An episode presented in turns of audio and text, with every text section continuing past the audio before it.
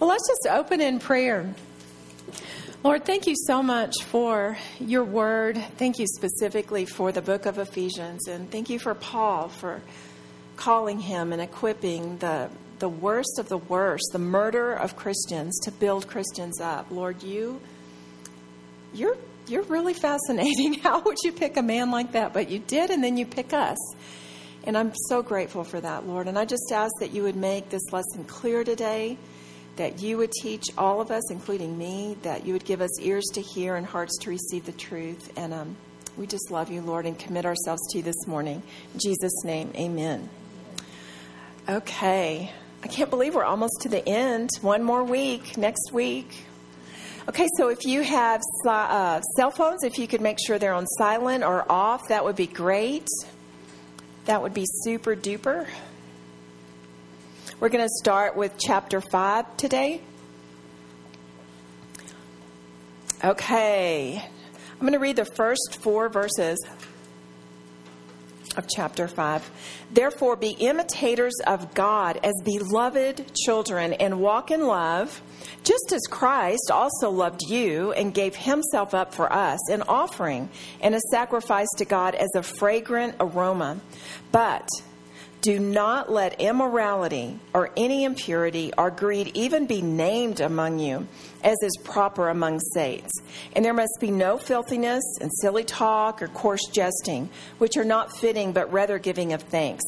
The first word is therefore, and as we've said several times, whenever you see the word therefore, you want to know what is the word therefore, therefore, and it's therefore because in verse 32, he said, um, Be kind to one another because God in Christ has forgiven you. So, because God has forgiven us, we are supposed to be imitators of God as beloved children.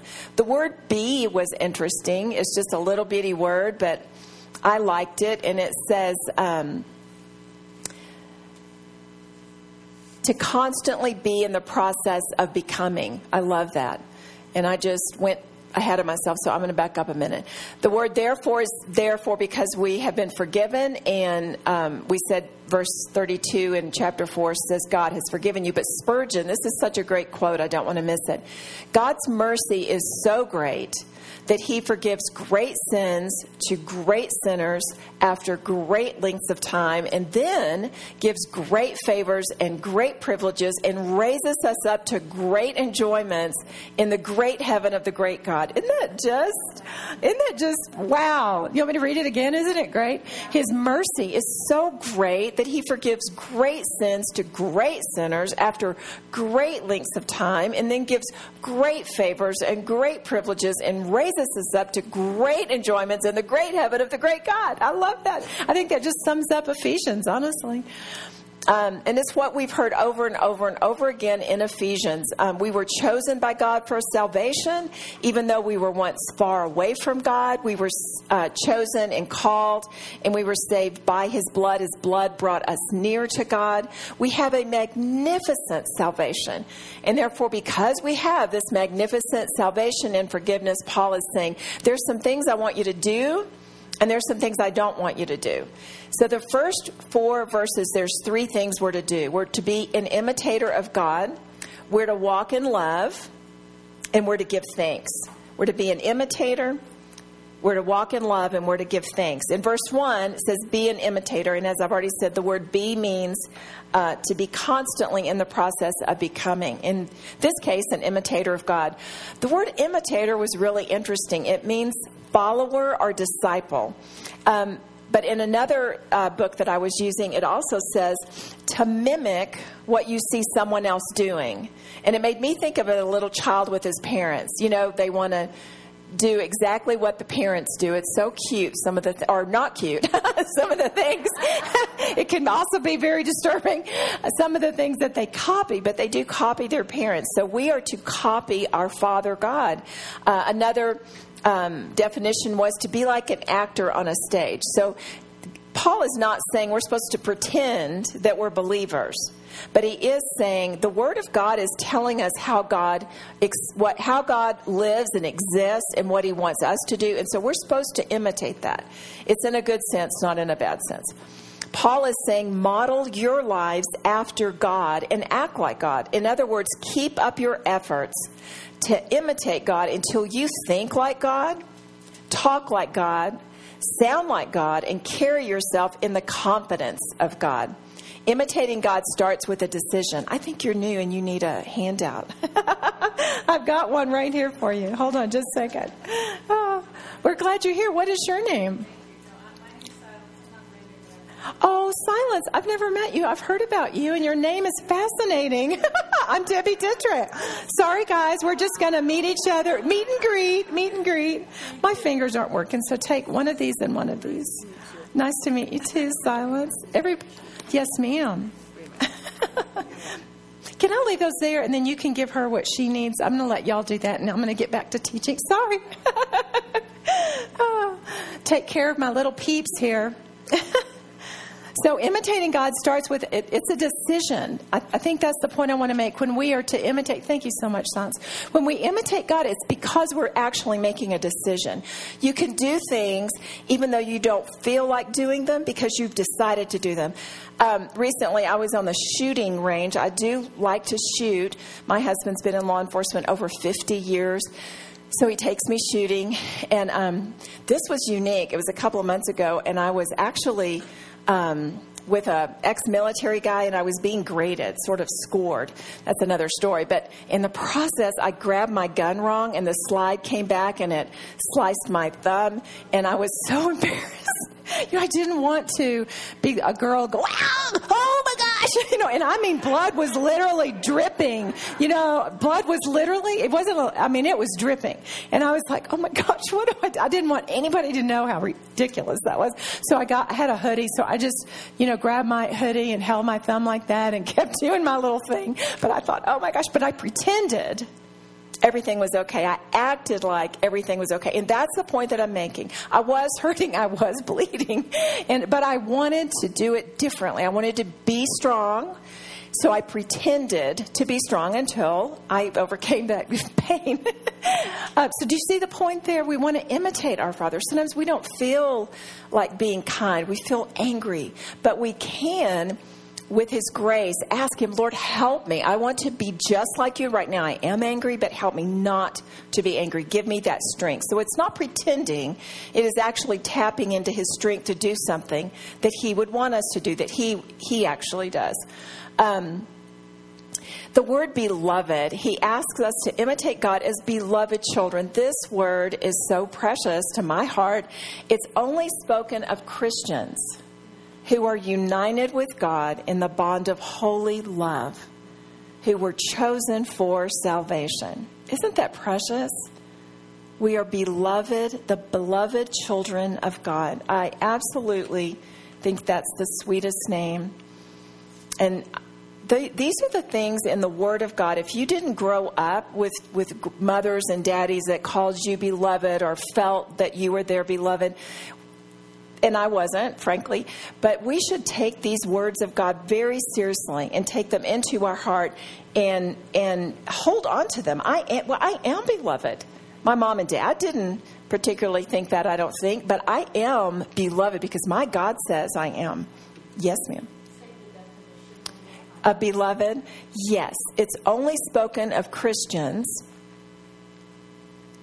united with God in the bond of holy love who were chosen for salvation. And remember in chapter 1, let me find the verse.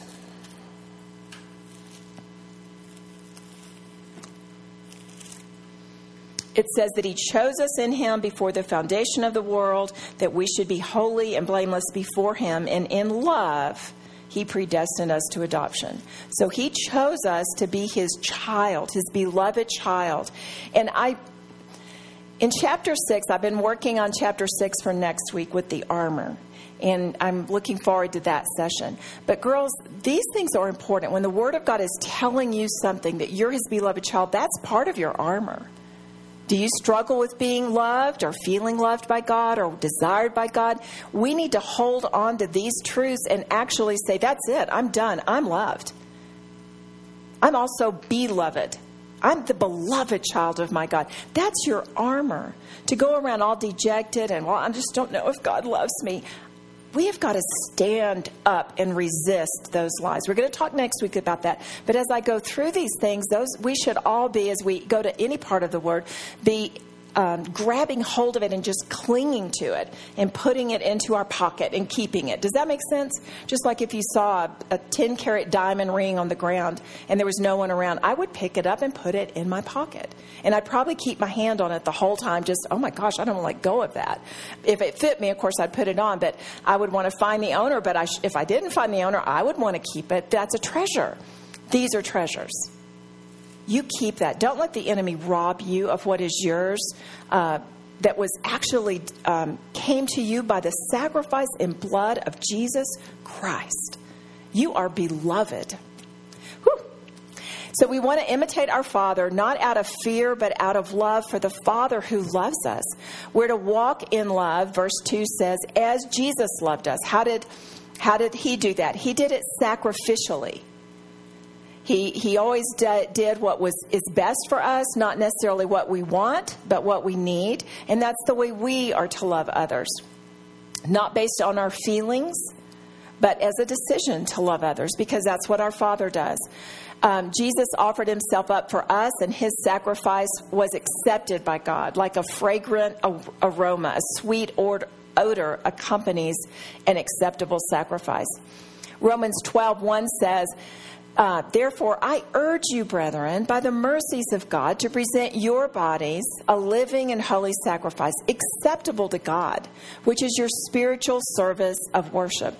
Beloved children, offer themselves to God daily.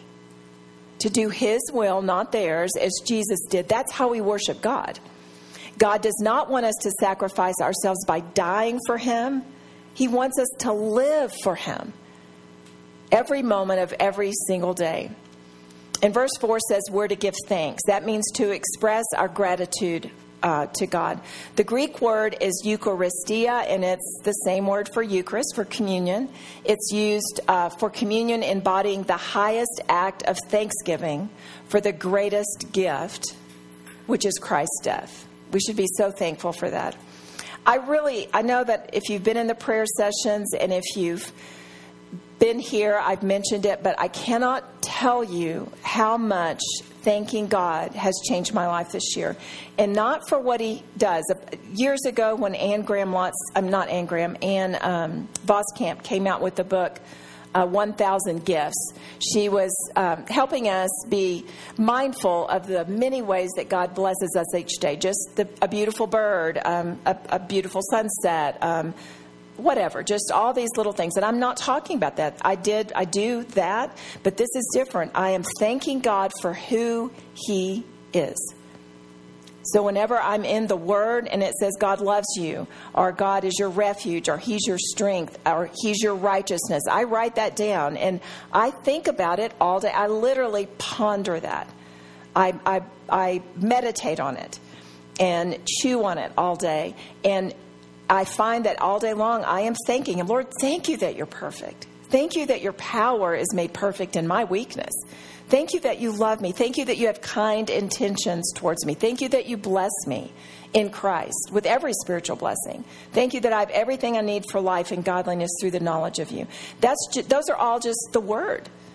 And it's life changing. The the worry that I used to have and the different. I, I, just don't think that way even in, anymore. And I, the only thing I can attribute it to is that I am so caught up thinking about the magnificence of God that I am not no longer focused on on my insecurities or my inadequacies. I'm think all I can think about is Him, and it takes away worry. So I, I really can't encourage you to do that, and I just have to keep encouraging you. Yes, ma'am. Yes. It's 1,000 Gifts by Ann Voskamp. It's really good. She was a um, I can't remember the word. Is it agoraphobe? Not ag- is it agoraphobic? She didn't want to go out of her house, and she um, someone challenged her to write down a thousand things that she's thankful for. And so she by turning her focus onto god and, and literally looking for his blessings all day long it changed her life. She's a national speaker international speaker and author now. So really changed her life uh, considerably. Um, so in verses 1 through 4, Paul is telling us to do three things imitate God, walk in love, and give thanks. Now in verses 3 through 7, he's going to tell us what not to do. Let me read those for you. Do not let immorality or impurity or greed even be named among you as is proper among the saints. And let there be no filthiness and silly talk or coarse jesting, which are not fitting, but rather giving of thanks. For this you know with certainty no immoral or impure person or covetous man who is an idolater has an inheritance in the kingdom of, God, of Christ and God. Let no one deceive you with empty words, for because of these things, the wrath of God comes upon the sons of disobedience. Therefore, do not be partakers with them. We are not even to name immorality, impurity, or greed.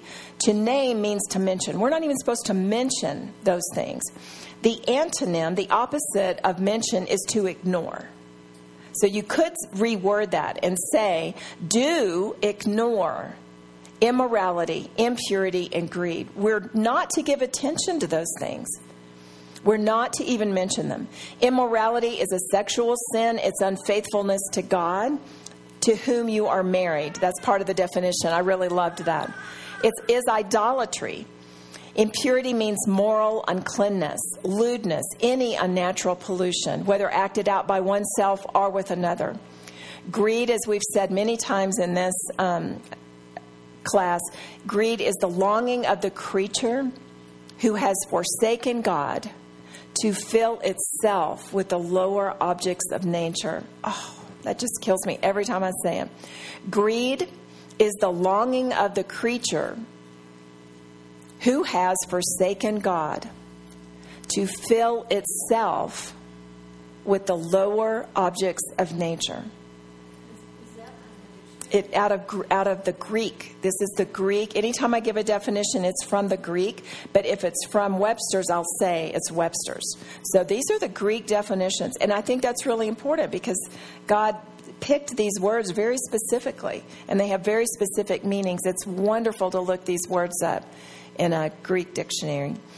Idolatry means um, excessive devotion to something, to worship a false God. Colossians 3 5 says, Therefore, consider the members of your earthly body as dead to immorality, impurity, passion, evil desire, and greed, which amounts to idolatry. Ephesus had a pagan temple dedicated to Diana, and sexual immorality and greed were prevalent, just like it is today for us. So these are things we really need to not even mention. Uh, Paul says in verse 3 that it's not proper for saints to mention these things. A saint is one set apart and sanctified. Carol and I were talking about our former church, and we grew up believing saints were different, didn't we? But we are the saints. We are the ones that are called and chosen by God and dearly loved and brought into his kingdom and adopted as his child. Verse 4 says that the following things are not fitting, and that means proper. Um, filthiness means ugly, shameful conduct of any kind. Silly talk, I, I, thought these definitions were very interesting. Silly talk is a type of speech that betrays a person as foolish. Isn't that interesting? I thought that was really interesting. When we would go visit that young man named Walter in prison, I'd take his children to see him sometime, and it always amazed me. He would often refer back to the, the evil things that he did. His, um, whether he beat somebody up or a sexual immorality, and because his children were were with him, and so they knew these stories. And he would say things like, "Do you remember when?" And then he would describe this situation, and I would just sit there, kind of blinking my eyes. And many times I said, "Walter, that's so inappropriate. That's so inappropriate." But um, it really makes us look foolish when we talk about those things. Coarse jesting was really interesting to me. It says making hard subjects humorous. Something that causes laughter. Now, I, I did research, I looked it up, I didn't get a lot more information, but this is how I'm taking it. I, I'm assuming I'm right. It's coarse jesting. I would have thought that would have been ugly words or, you know, impurity or something like that, but it says making hard subjects humorous to cause laughter. Now, again, I, I, did a lot of research. I couldn't find a lot on it. But to me, what that's saying is taking these deep subjects of God and turning them, because they're hard subjects, and then turning them into something that's humorous. So, making fun of submitting to your husband. I mean, just think about our culture. If you're on Facebook, think about the memes that you see that make fun of men or husbands. Or what about the one, if mama ain't happy, ain't nobody happy. Ah, ha ha everybody laughs. That's not funny women aren't supposed to be in charge and make sure they're happy and so every you know that's not funny it's really not funny when you think about it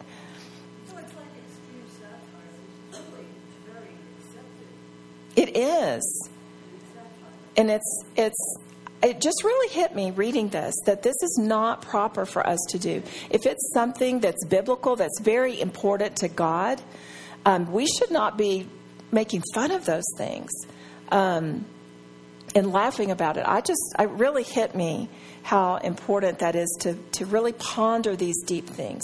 Look, think about your commercials or TV shows. They, the, today's shows make men look like idiots almost every commercial I, I, some commercial that the, the woman the man is shopping following the woman around like a little puppy dog and he's going can i have this? No. Can i have this? No. Can i have this? No. And then he says can i have this? And it's the hot dog that they're advertising. Oh yes good choice. Like he's an idiot. You know i'm in charge. You're not. Shut up. Do what i tell you. Oh yeah you can have that. Like you can have that to the husband? I mean See, it's not, we laugh at these things or, or think that's funny. It's not funny. It's, it's very inappropriate. So it's just something to think about. Um, we want to be biblically correct and not politically correct. And today that is politically correct. That you're this amazing woman and your husband's not so much. And yes, ma'am, Miss Sherry.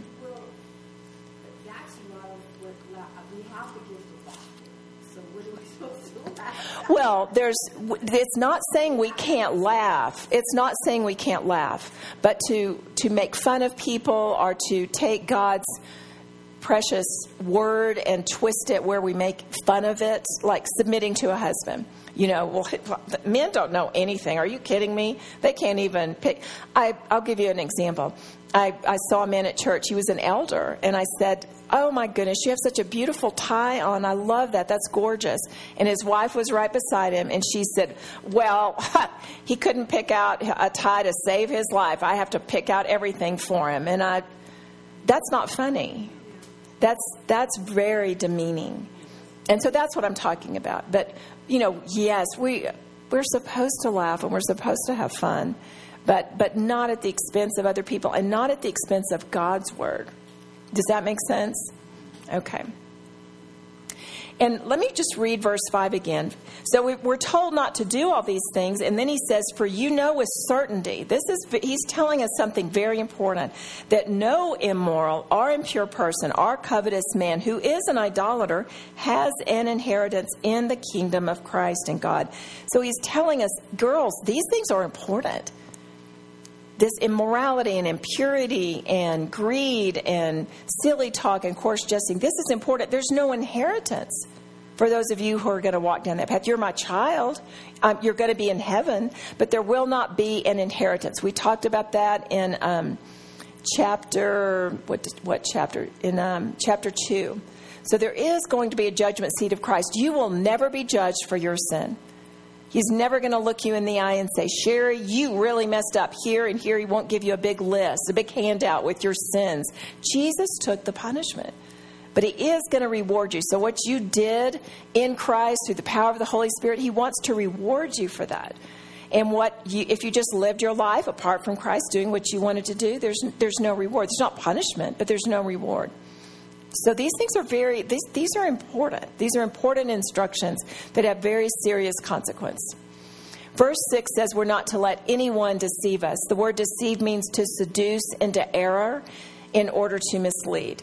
I just we could talk all morning about people, specific teachers that you would find online or in radio or television today that I think are deceiving us. It, it grieves my heart. And Webster's dictionary defines seduce as to lead astray by false promises. We're deceived by the empty words and false promises of others. Deceived means nothing of truth or reality, something that's false. And I just have to say it again and again and again. If you're not in the Word, you will not recognize the lie.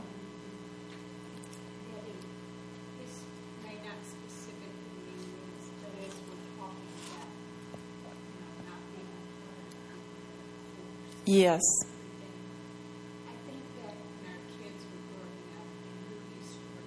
Yes. Yes.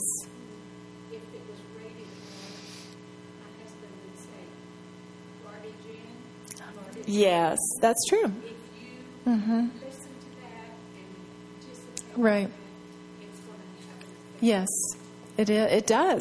It takes your mind down a certain road. Just a minor, well, it's not minor, it was big, but I've been married twice before. Um, I was an immoral woman. I was not a believer. And when I finally came to the Lord and started living differently, there were certain songs. I loved country western music, but I had a lot of memories from bar. I didn't drink, but I loved bars. I loved dancing and I loved, you know, coarse jesting. I loved all that fun stuff. I loved to hang out and look for a new man, a new husband. and so, um, which isn't funny. See, it is not funny. Um, but um, I had to stop listening to, to country western music because it would bring back those old memories and just certain songs associated with certain people. So that's an example of that garbage that's in, and then your mind goes to a different place and garbage will come out. That's true.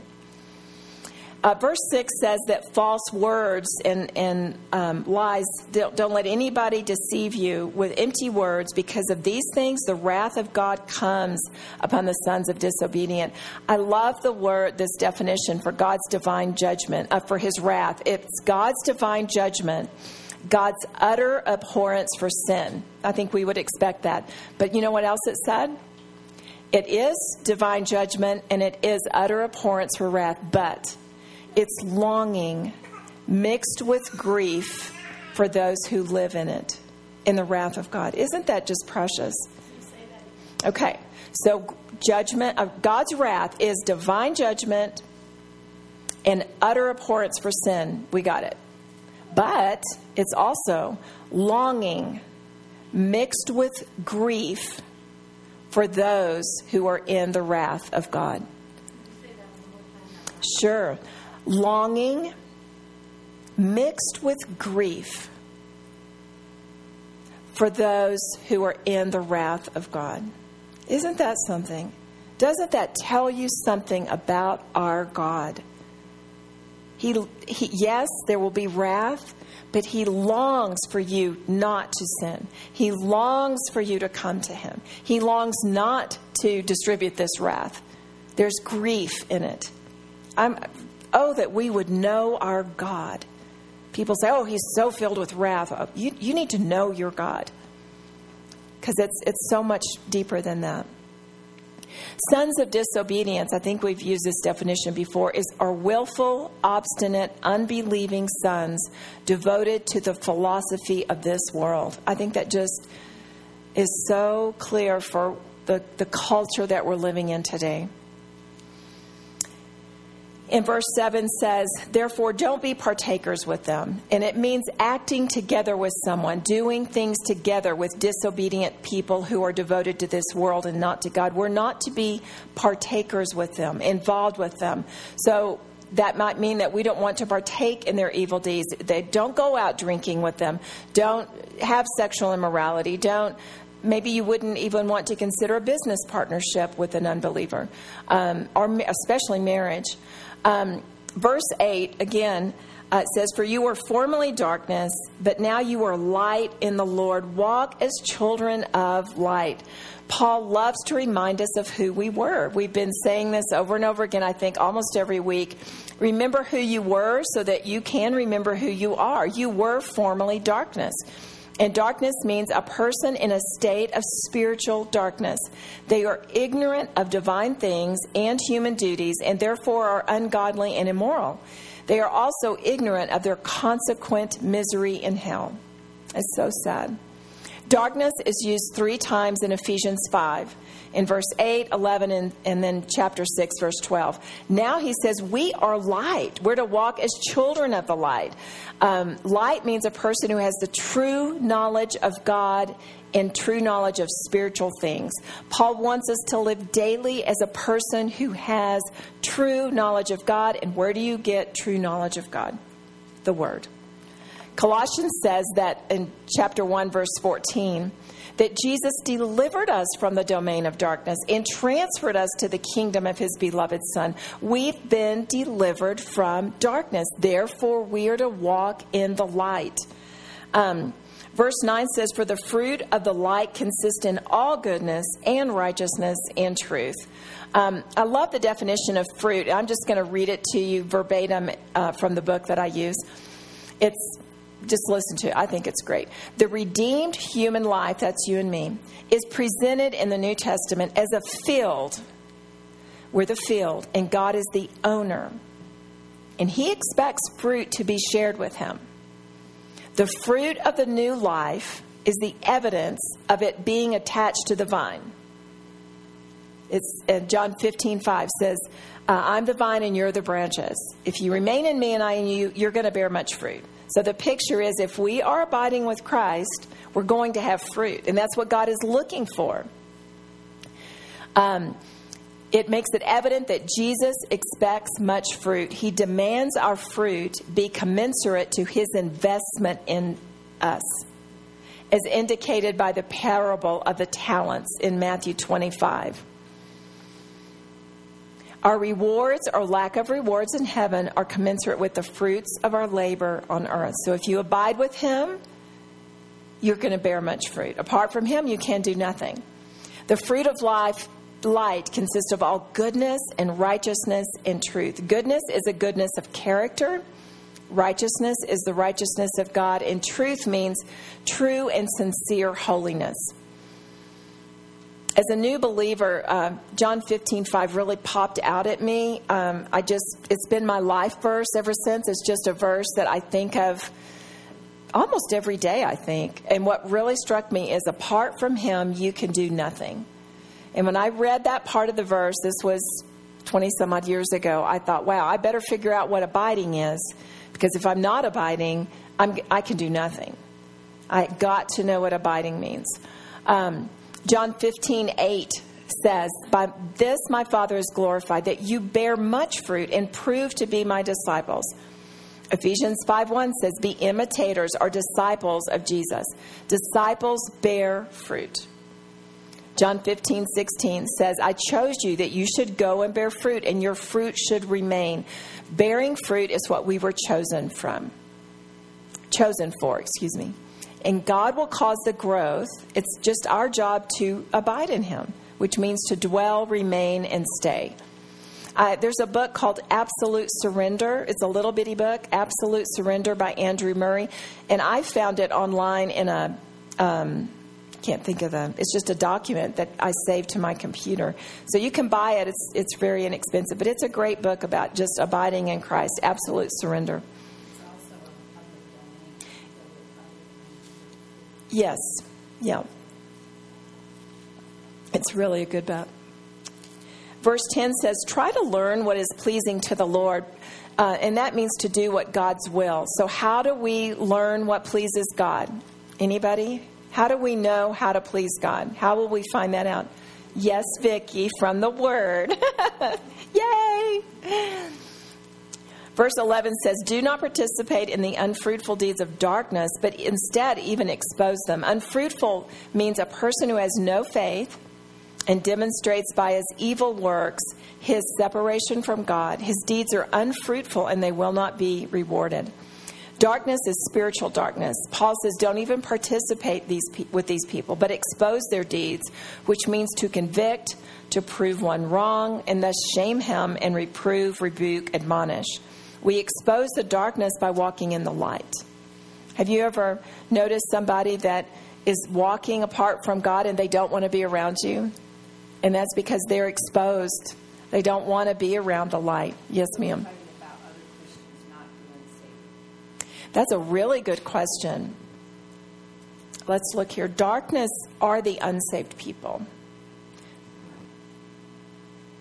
So we're not supposed to, let me read this. We're not supposed to participate with them, but we're going to be with people that are in the darkness. But it says that if they are in darkness, we are supposed to expose that with the light. And I think, Sherry, that just means continue living out your life as a Christian. Don't alter your way of living when you're around unbelievers. And, and some of them are our children. And so that doesn't mean we're supposed to break off contact with them. But it does mean that we're supposed to live our lives appropriately and not alter our behavior to enable their, their sinful behavior. Does that make sense? And there are some people in the darkness that we would not want to have anything to do with. You know? Unfortunately, Walter, that young man I brought up, we, we told him, We love you dearly, we'll pray for you, but until you decide to turn, we're not going to. He's dangerous. You know, we can't, we, we can't have contact with him. And, he, and he's in prison, so. Um, does that make sense? Did that answer that? Okay. Verses 12 and 13 says, It is disgraceful even to speak of the things which are done by them in secret. These are the people in darkness. But all things become visible when they're exposed by the light, for everything that becomes visible is light. This is the third time Paul tells us not to talk about shameful things. Paul says that evil things are made apparent and revealed when they're exposed to the light. Paul mentions darkness three times, and now he's mentioning light three times. Um, John 3:19 has always I just I love that verse John 3:19 it makes me want to cry for some reason. It says and this is the judgment that the light is come into I start crying almost every time I read it that the light is come into the world and men loved the darkness rather than the light for their deeds were evil. Just that phrase men love the darkness just breaks my heart that we love. We have our Lord who is light and preciousness, and that there are people that love the darkness more than our the light. It just it kills me. I was reading that verse one night, and I'm real visual. I, I just have to see things to understand many times with God's word, I, I say, Lord, help me see that. I mean, I don't understand it. What does that look like? Because if it's not just for me, I can't just read it. I have to know, well, how do I live it out? What does that mean? What does it look like if I'm going to live that out? And so I came to that verse and I was crying, and it was really late at night. It was almost midnight. And I thought, I wonder how dark the darkness is. Just a silly question on my part. But we'd lived in this house forever. And so I went outside and I put a blindfold on. And I was standing on the sidewalk of my home that I've been in for 20 some odd years. And I thought, I wonder how I'm familiar with these paths. I'm familiar with my yard and my sidewalks. I just wonder, can I walk on a path in complete darkness? Surely I could, right? And so I was just out there wandering around. And uh, I got off the path really easily. It was amazing. When you can't see and there's no light, you can't stay on the path. My teenage son came home and said, What are you doing? I look like I was drunk, staggering around. You know, I said, I just want to know what the dark is like. What, what is sin really like for people? And, and it should not surprise us that they veer off the path. They cannot stay on the path. They're very drawn to the darkness. Yes, ma'am.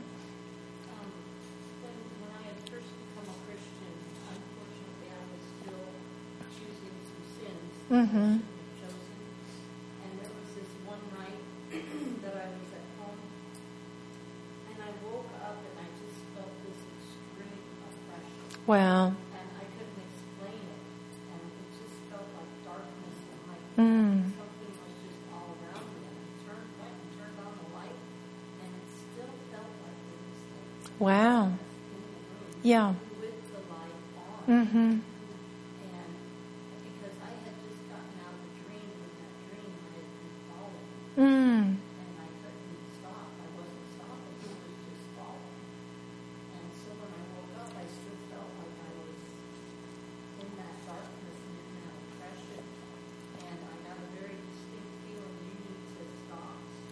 Yes. Out of the darkness. Yes. Yes. Wow. Wow. That's very powerful. Wow. Wow. That is so interesting. Wow. Wow. God is so faithful to get our attention. Um, it's really amazing. But light exposes and makes visible all things. Um, if you were in a completely dark cave with no light and you flashed your flashlight in a part, there would be light in that place. There's not going to be stubborn pockets of darkness that, that can't be removed. The light's going to expose the darkness every single time. Um, and that's what you and I are. We are to let our light shine in the darkness. We're not to change the way we live and, and act just because we are around people that are of the darkness. Yes, ma'am. Please.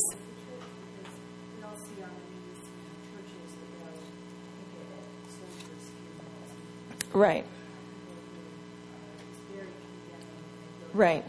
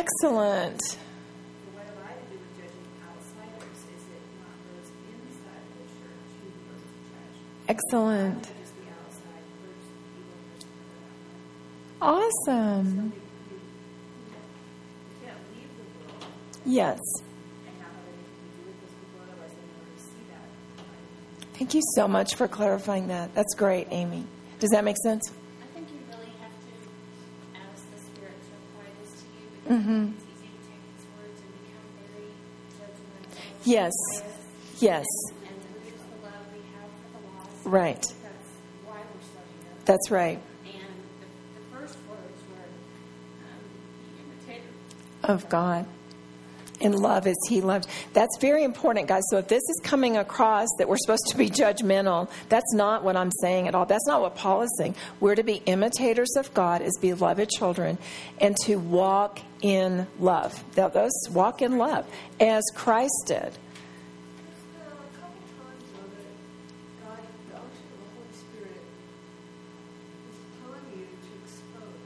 That, that is absolutely true.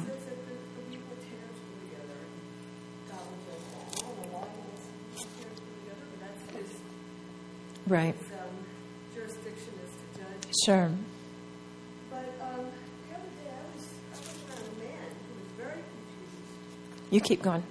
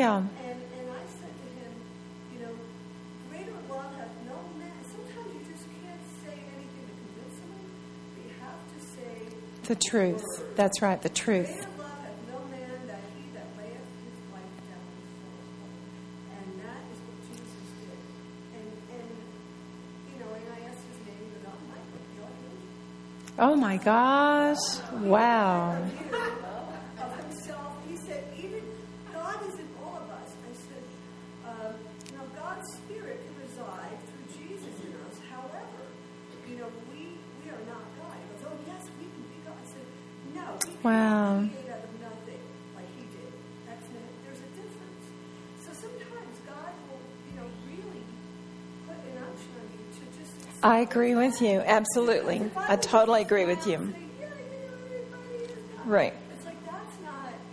Right. Right. Right.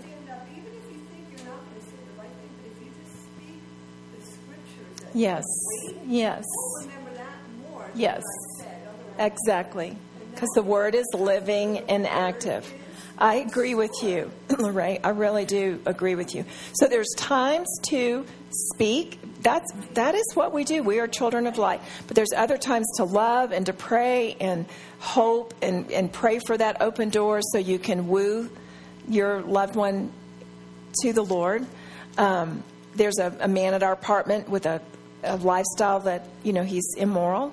And um, I love him dearly, and I love his boyfriend dearly and pray for him every day. But I haven't approached him yet and stood up in his face, you know, toe to toe, nose to nose.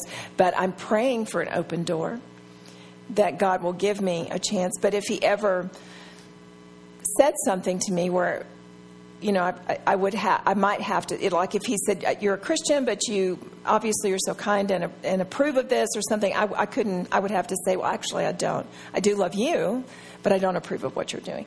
But yes, there are times to say that. And, um, yes, ma'am. Mm. If you listen to a lie, mm. In other words, if I just not say anything, I, you know, we could just very gently say, well, this is what. Mm-hmm. Right, We right. Be judging, be, have a judgmental attitude. No. Or even to say, um, I'm not sure I agree with you. You know, I've done that before, and I've not expressed why I don't agree, but they they're not.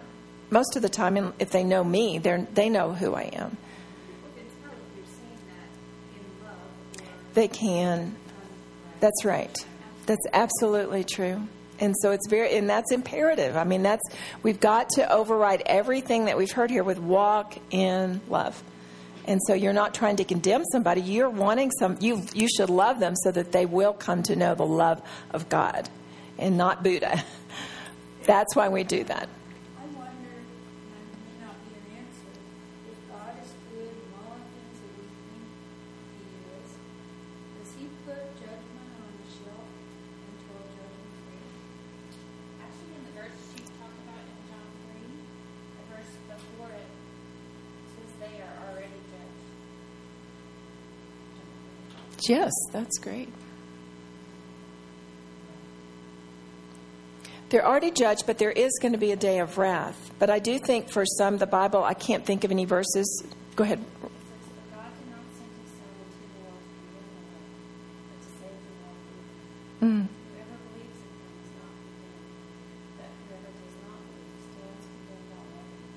It says,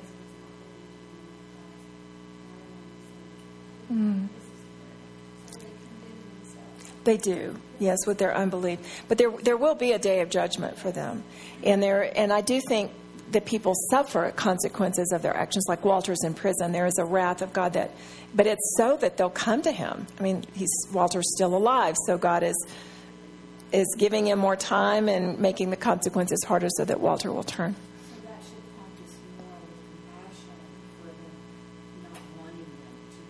Yes, and I think that's why, Sherry, that, that he repeats over and over again remember, you were once darkness. I think we're supposed to have compassion. Don't be haughty and think, you know, well, I'm not a sinner, I'm a Christian. Uh, yeah, well, you were in darkness. I don't care if you came to the Lord at four. You were, by nature, a creature of wrath. But God, in His mercy, saved you verses 14 through 17 says, For this reason it says, Awake, sleeper, and arise from the dead, and Christ will shine on you. Um, Therefore, be careful how you walk, not as unwise men, but as wise, making the most of your time, for the days are evil. And don't be foolish, but understand what the will of the Lord is.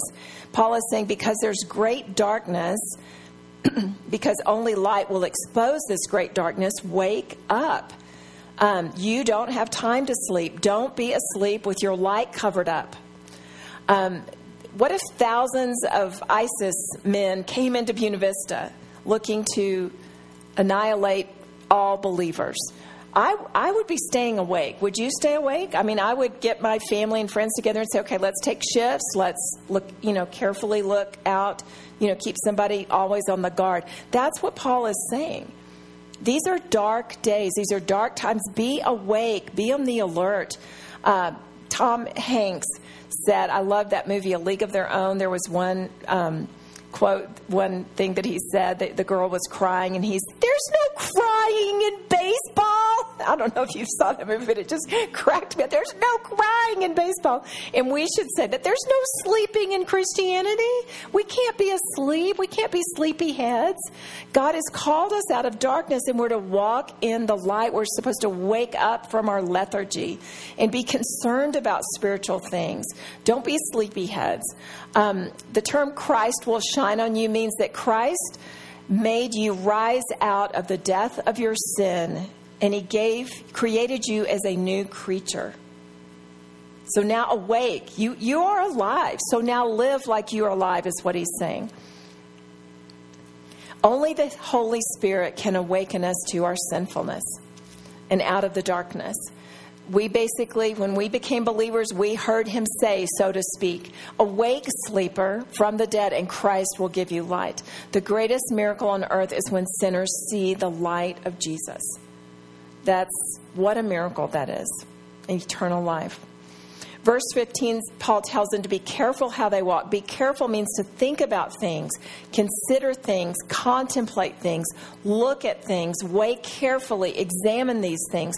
Are you carefully considering the spiritual matters in your life? Are you, are you just ignoring your days and minutes here on earth? Verse 16 says to make the most of your time because the days are evil. Um, make the most of your time means to take advantage of your opportunities for service. We're each to live our lives not foolishly, but as wise people. And wise means to understand what God's will is. Make the most of your time. Um, in verse 16, I love that. It's the exact same word for redeem. It's the exact same word for redeem. Christ redeemed us and bought us out of slavery through his blood and took us out of slavery. And we are supposed to buy up all the time that can be bought and not allow the minutes and moments of our life to pass by unused for Jesus. We each have limited amount of time on this earth. Paul exhorts us to use as much of that time as possible for advancing Christ's purpose in this world. Buy up every opportunity. Sure. visual of re- word redeemed. Mm. It's about my son Marshall when he was probably, I think he was six, maybe seven. Um, there was the soccer three on three that I'm sure you all know from the day, where they have this big tournament for two days and play for Hampton. Well, he was going to the TPCA Christian School and, and he was already had his whole uniform on, he had his ball, he had everything he needed. He's running around the house like crazy looking for something. I'm like, honey, what are you? We're ready to go. Let's go. What are you doing? So I'm looking for something to redeem the time.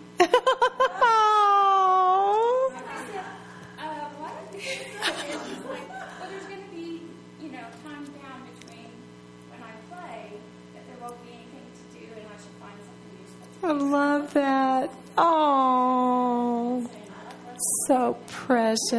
You did Oh, not learn that from me. oh, I love that. It's just going to be minutes and he wanted it to be a Profitable. Yeah. Oh, I love that. And ever since then, that word redeem, just like, you know, Wow. every minute and use it for something I love it. I just don't think we have any conception of our lives and what it will be like to see our Lord who loved us so much and to realize what was I thinking? I, you know, there won't be punishment, but will there be that moment of, oh, Lord, I wish I had lived more for you. I wish I had done more. I don't know that that's how it will be. Um, we had a friend, a pastor named Bill Rodenberg, who's dead, and um, he died of liver cancer, but this was years ago. Um, when would that have been? In the 80s. Um, and he he was just diagnosed with liver cancer and he was our pastor in Dallas and a friend of mine and I went to Houston and he had this surgery. They were going to see if they could take the tumors out. And so she and I spent the night in a hotel to be with him and his wife during this time. And so it was bad news. They, you know, and to get to your liver, they cut you like in half almost. I mean, it's excruciating surgery. And um, he had an epidural, which is the only reason he could even speak, I think, because he was out of pain. But um, it was they just sewed him back up. There was nothing they could do. So it was not good news. And the wife was really sad, and I was sad. I just loved him so much, and it was so interesting. I said, um, I'm, in my little new believer heart, I thought, well, I'm just gonna, I'm gonna agree to pray every day for him, as if that's some huge thing. but I said, Bill, I want to pray for you every day. And I'm thinking he's got about six months to live with the liver cancer. And I said, I want to, I'm going to commit to pray for you every single day. What do you want me to pray for? And he said, Pray that I buy up every opportunity for Jesus. And I was just, I don't know what my face looked like, but I, I think it must have been like, what did he just say? Because in my, in my heart, in, the, in my 40s, at that stage of my life, I would have probably been saying, uh, "Pray that um, that maybe I can come up with a great recliner, that I have great meds, that I'm out of pain, that I get to see everybody I love and tell them goodbye." That, I think that's probably, you know, let's just make this a great, comfortable last six months. And he wanted to buy up every opportunity for Jesus. And while I was in his room, and I'm not exaggerating, every single person that came in that room he shared Christ with in a, in a it, he had a unique way of turning every opportunity into Christ. So the lady came in to empty his trash and he said, Thank you for doing that. You're so thoughtful and kind. How long have you been doing this? So forth and so on. He said, You know, have you heard about Jesus? He's a great, he was also picked up trash. He took the trash of our sins and he dumped it and he paid for the penalty on the cross so that we could live with God forever. He just turned it around. Then somebody came to take his blood.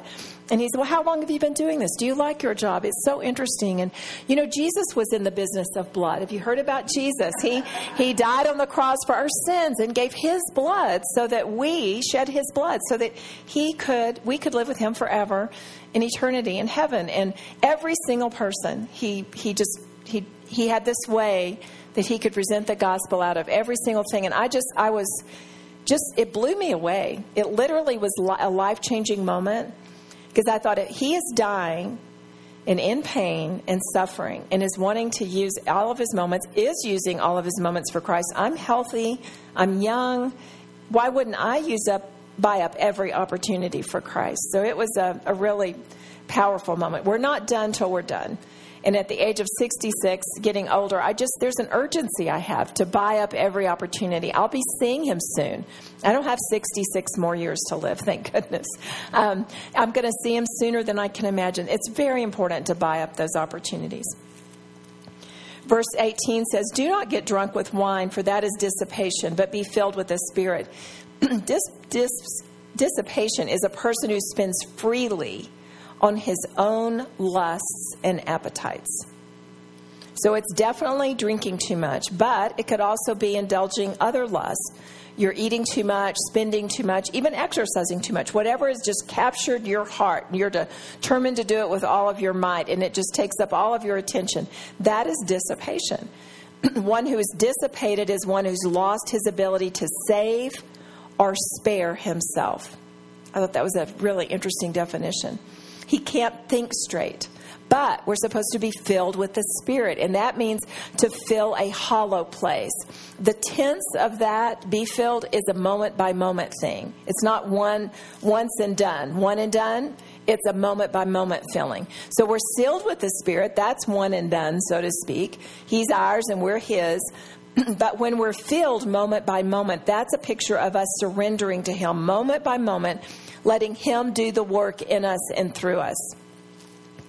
Lewis Sperry Chafer said, To be filled with the Spirit is not the problem of getting more of the Spirit, it's a problem of the Spirit getting more of us.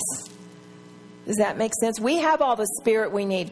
I, I wrote this down and I, I wonder if I actually wrote it right or if it was quoted right. But it says, To be filled is not the problem of getting more of the Spirit. It is a problem of the Spirit getting more of us. So it's us saying, I'm going to I'm going to let you have full access to me, Lord. When we surrender to the Holy Spirit, He abundantly fills us so we are ready for service to God.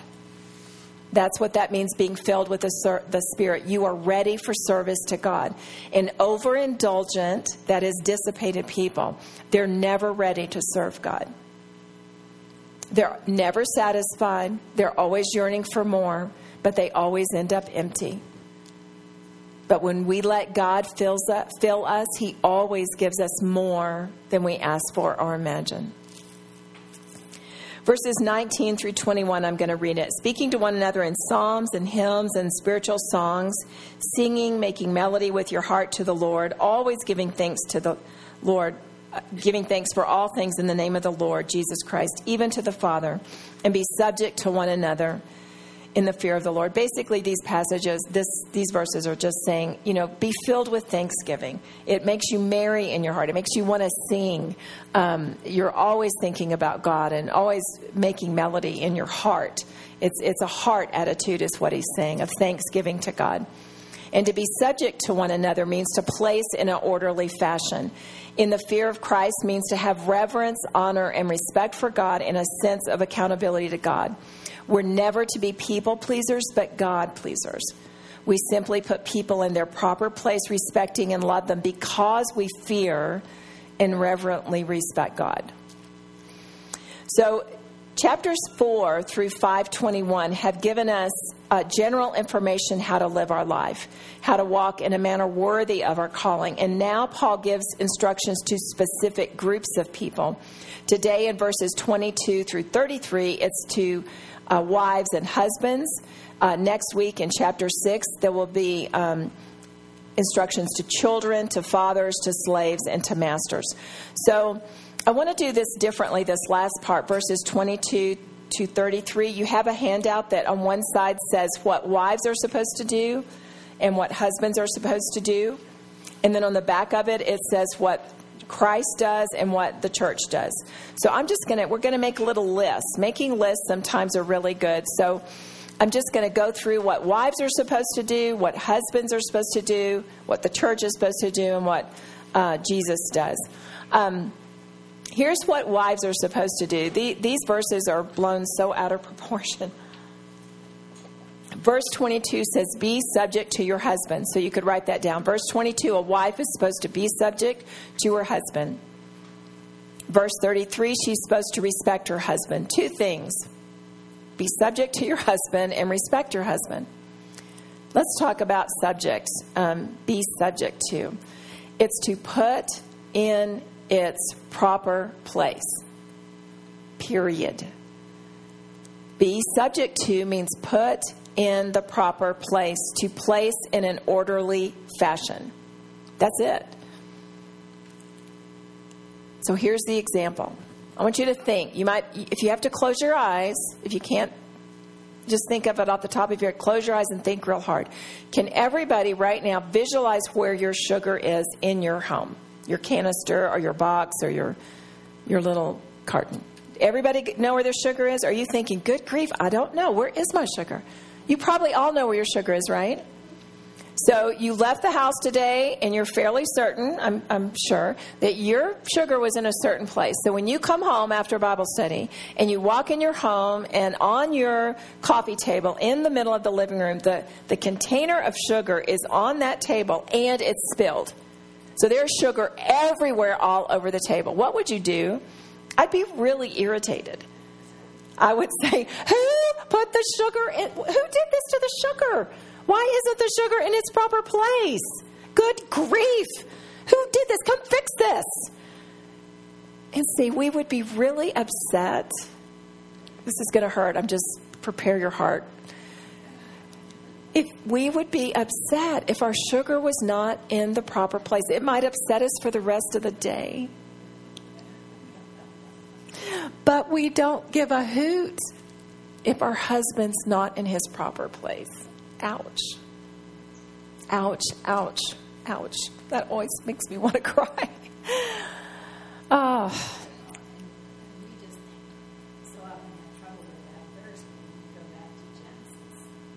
When the way I learned when we were studying that um, in Genesis 3, Yes. Yes. Yes. That's right. That's really good. I didn't, yes. Did you all hear that in, Gen- in Genesis Genesis 3, um, 16. 3:16? Genesis 3:16. Your desire will be to rule over your husband. That's from the curse. And and boy, I don't know about you, but I see it everywhere. Women want to put their husband down. They don't want to put him in a proper place of respect um, and submission. Um, It's really sad. So let's just continue talking about it. Are women the only one who are told to be subject to someone? No. It's a biblical concept for people to be subject to one another. Here's some verses for you to ponder. God subjected all things under Jesus. God is, has power over all, but for this period of time, God subjected all things under Jesus. That's 1 Corinthians 15 28 and Ephesians 1:22. But at one point, Jesus will then become subject to God when everything is done and it's all over in 1 Corinthians 15:28, in the end he will hand the kingdom over to God and submit himself to God, having accomplished his task of redemption. Jesus was subject to his parents. Luke 2:51 Women are supposed to be subject to their husbands. That's Ephesians 5:22, Colossians 3:18, 1 Peter 3 1 and verse 5, and Titus 2 5. The church is, I'm sorry. Sure, yes, I, those are a lot of verses. Ephesians 5:22, Colossians 3:18, 1 Peter 3 verse 1 and verse 5, and Titus 2 5. The church is subject to Christ. He's our head. That's Ephesians 5:24. Believers are subject to one another. Ephesians 5:21. Our dead bodies will be subject to Christ. Philippians 3:21. The demons were subject to the disciples in the name of Jesus. Luke 10:17. We subject ourselves to governing authorities. Romans 13 1. We subject ourselves to God and the enemy will flee. James 4 7. Being subject is just God's way. It's just God's way for all of us. It's what believers do, not just wives. Why are we to be subject to our husbands? Because God ordained it that way. Now, it is a voluntary yielding. Jesus did not submit to God out of fear, but voluntarily, and that's our that's our role. It's not out of fear; it's because we volunteer and say, "You know what? That's your job. I'm going to let you make that decision, or I'm going to put you in your proper place." Do we do that because He's the best leader? Are the most kind? No. Do we do it because we're afraid of Him? That's not the goal. It's because Jesus wants us to we voluntarily submit to him out of respect for our lord and it's it's hard it's hard sometimes if your husband's not taking the lead if he isn't kind um, and we're not talking about abuse here if you're in an abusive relationship i urge you to get help talk to somebody um, because those areas of submission that's a completely different um, subject, and we're not going to go into that. But um, ordinarily, we are to submit to our husbands, and that doesn't mean they're perfect. Um, it also says that we're to respect our husbands, and that means to honor, revere, respect, and fear. We respect God and fear God. That's 1 Peter 2:17. And we respect our husbands because we respect and fear God. That's it, two things. We submit to our husbands because our husband has a position assigned to him by God. Women are never told to love their husbands specifically. We are to love others, but women are never never told to love their husbands. If we submit to them and respect to them, they'll they'll see our love by our actions. Is your husband distant from you? Do you feel like he pulls away from you? perhaps you're the cause. Do you rebuke him constantly? Do you criticize him constantly? Or do you support him and respect him? Just consider these instructions. It's not too late to change. I don't care how old you are. What does a husband do? We'll get ready to write. His, that other column is for him. He has a lot more to do than you do. Verse 23, he's to be the head of the wife. Verse 25, he's to love his wife. Verse 28, he's ought to love his own wife. Verse 31, he should leave his father and mother and cleave to his wife. Verse 33, love his wife. Three times he's told to love his wife. Verse 23, he's supposed to be the head of the wife. Head is just, there's one body and there's one head. There's one master, there's one Lord. And the man is woman's head. That's because God made it that way. That's just the way it is. Jesus is the head of the church. He is our servant leader, and that's, that's what the man is to do, is to be our head as a servant leader. I'm thinking of when Christ was asked, what are the two greatest commandments? Hmm.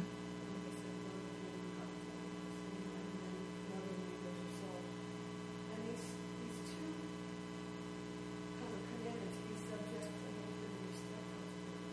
Everything falls under that. If you do that with your husband, they'll all, everything, all the other commandments will sort of fall in line. It's true. You have to ask yourself also, how can I really love the Lord if I'm not loving my true.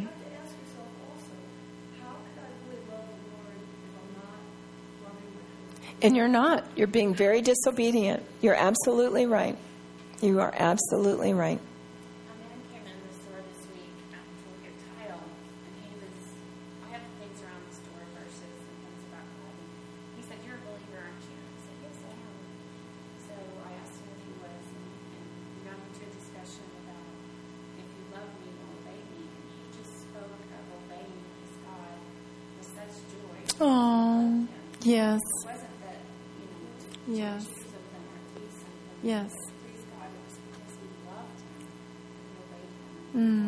by someone who really had a conversation. um, but it, it reminded me that that it should be something we strain out. No, no, next to my husband. no. It should be out of love. Right. Just like Christ loved the church. Yes. And it says, if you love me, you'll obey me.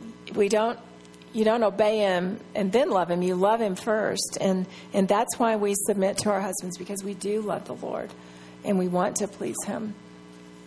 Um, and the man is to be a servant leader, but he answers to God, not you. Jesus is the man's head, not you. Our entire culture operates with a head. There's a chief of police, there's a school principal, there's a lieutenant, there's a general, there's a mayor, there's a governor. There's a, there's a head of of something. There's a head of Bible study here at Clearview. There's a head of woman to woman. There's there's heads of everything. Someone has to be in charge. It doesn't mean they're the best person for the job. But it's the only way to have order. God has made this plan. The man is the head, not you. It's a good plan. What happens if you don't put your husband as head? Well, what happens if your head is removed from your body? they call that decapitation. it results in death. And you can also be decapitated. I find this interesting. You can have an accident and your head's not literally removed from your body, but it's severed. You're still alive, but you're not in good shape. And you can be paralyzed from that. And they call that decapitation. Um, and so if your if your husband is not the head, it can re, it can result in the death of your marriage. It can result in a paralyzed marriage. It's not growing. It's stagnant. You're stuck. Verse 25 says the man is to love his wife. How is he to love her? As Christ loved the church and gave himself up for her. He is supposed to love her sacrificially. What a tall order our husbands have. Verse 28, Paul tells the husband again, Love your wife as you do your own body. This has to do with being one body in Christ. Uh, everything works together. If you don't love others, they're going to suffer. If you don't love your wife, you're going to suffer. You are one body with your wife. Verse 31 says the man is to leave his father and mother and cleave to his wife. This union becomes the most important union for him, more important than his own parents. Why? Because God ordained that. And moms, if you don't encourage your son to leave and cleave you, then shame on you. You should pray for your son to put his wife first, bless him for choosing her over you. Um, and if you're not doing that, then you're not helping him fulfill the role that God ordained him to have. My son and I were so close. We talked every single day, every single day about the Lord and spiritual matters, and literally every day we were always spurring each other on. And I, I just loved loved talking to David. But when he got married, I told him, "Now, son, I don't expect this to continue." You need to go right to, to his beautiful wife, Lainey, which he has done. I, I so admire him. He put her first, but I had to also give him that permission. And um, that's an important thing to do. And I missed him. I had to turn, I cried for several weeks. I really missed not having that precious boy in that capacity in my life. And I just had to say, Jesus, I'm going to do the right thing out of faith, and I know that you're going to comfort me and help me. And he sure did. Verse 33 for the third time, Paul tells the man to love his wife. There's. Culture, though, we find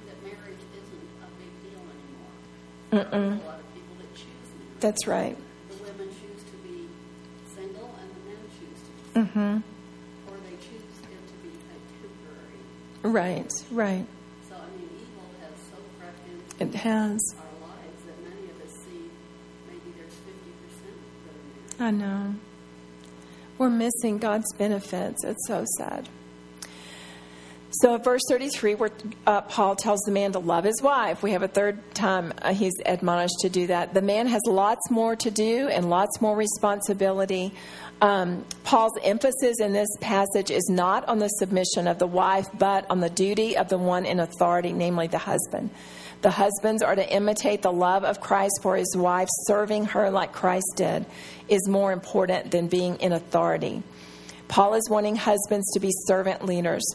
Um, so let me quickly give you a list on the back side of that page is what does Jesus do?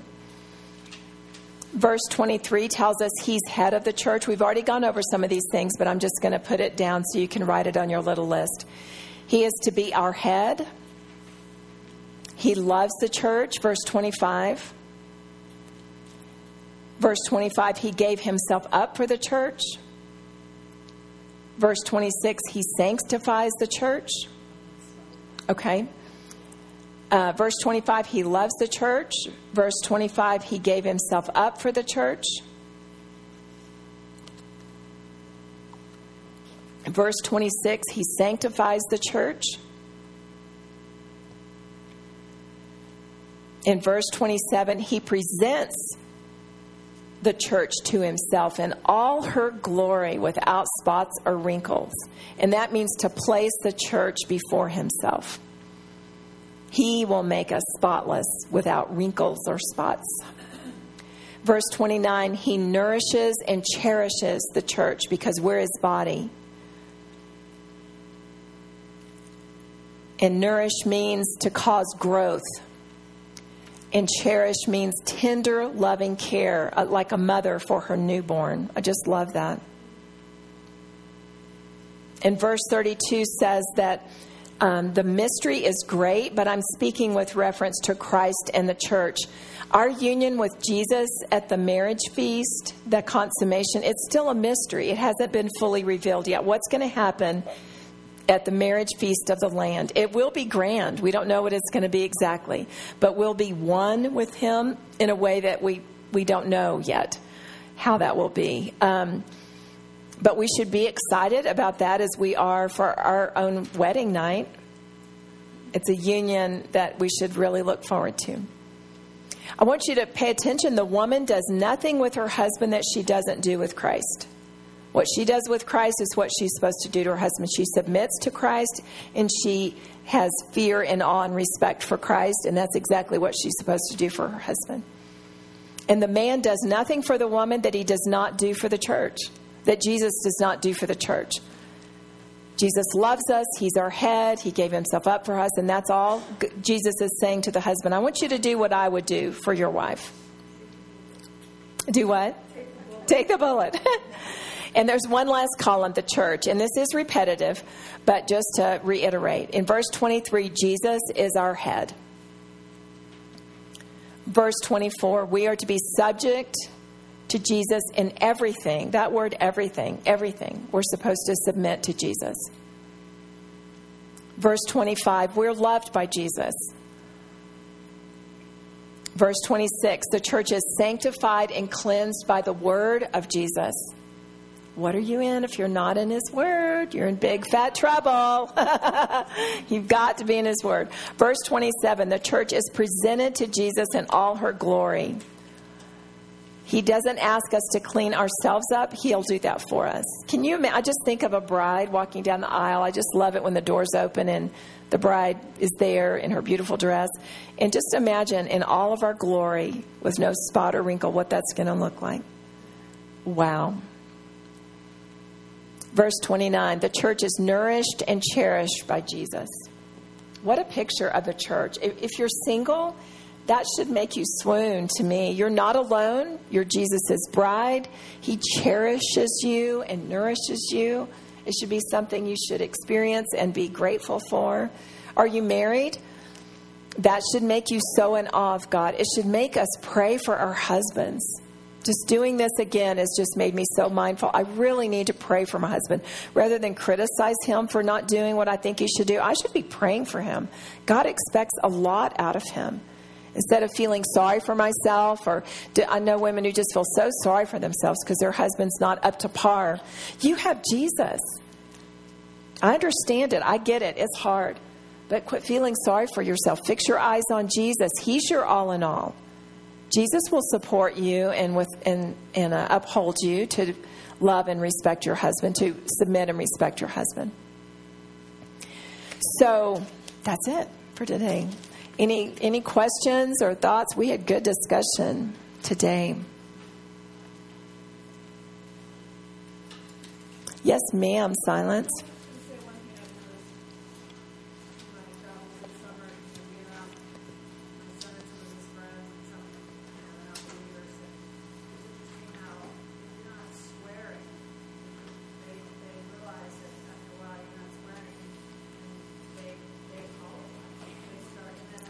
Yes. Yes.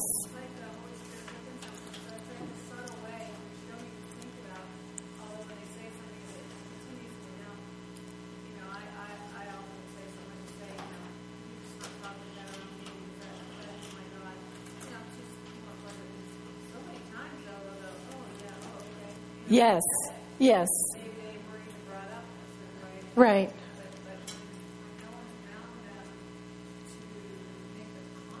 Right. I know it.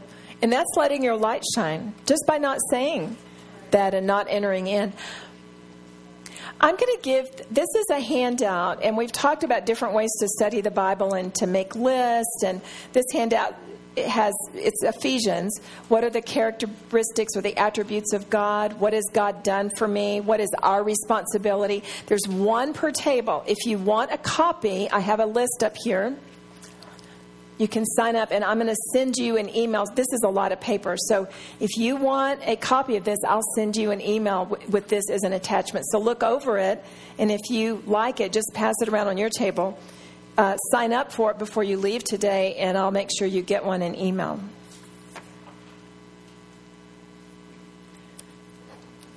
I think it's a great list. Just right here. Where did it go? Now, I'm not passing them out. Just look at it. You want to you want to look at it? Okay. I'm very chinchy with paper. Let's see. Is there a yeah? There's here's this is going around. So make it where I can legible. Y'all keep that paper going.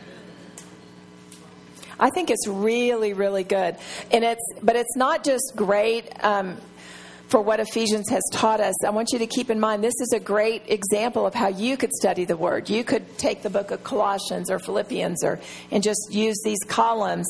What is God saying? What does it say about God? What are His attributes? What has God done for me? So, what am I supposed to do? These are great. This is a great tool.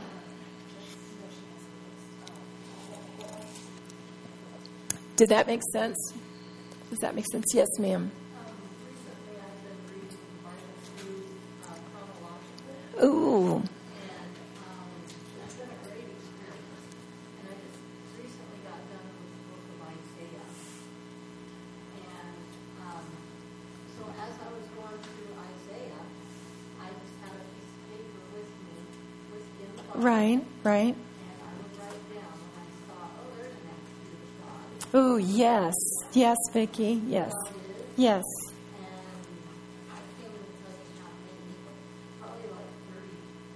Wow. Wow. That's wonderful. I love that. Right.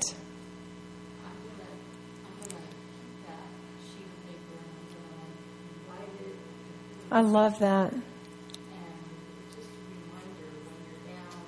Yes. Yes. That's amen. That is it right there, Vicki. That's it. And the attributes is it J.I. Packer or um, the attributes of God? Does anybody? Um,